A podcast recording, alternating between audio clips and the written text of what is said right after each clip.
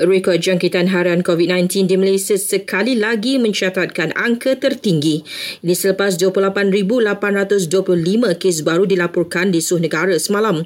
Sebelum ini, kes harian tertinggi direkodkan pada 16 Februari lalu, iaitu sebanyak 27,831 kes. Semalam juga, 34 pesakit COVID-19 meninggal dunia. Sementara itu, Kementerian Kesihatan memaklumkan pembukaan sepenuhnya sempadan negara dijangka hanya berlaku pada suku kedua tahun ini. Jelas menterinya, ia perlu melalui pelbagai proses dan penilaian kerana melibatkan keputusan yang besar buat negara.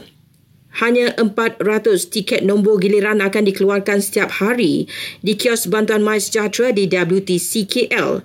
Juga dibuka setiap hari hingga 15 Mac dan tiket akan dikeluarkan bermula jam 9 pagi hingga habis.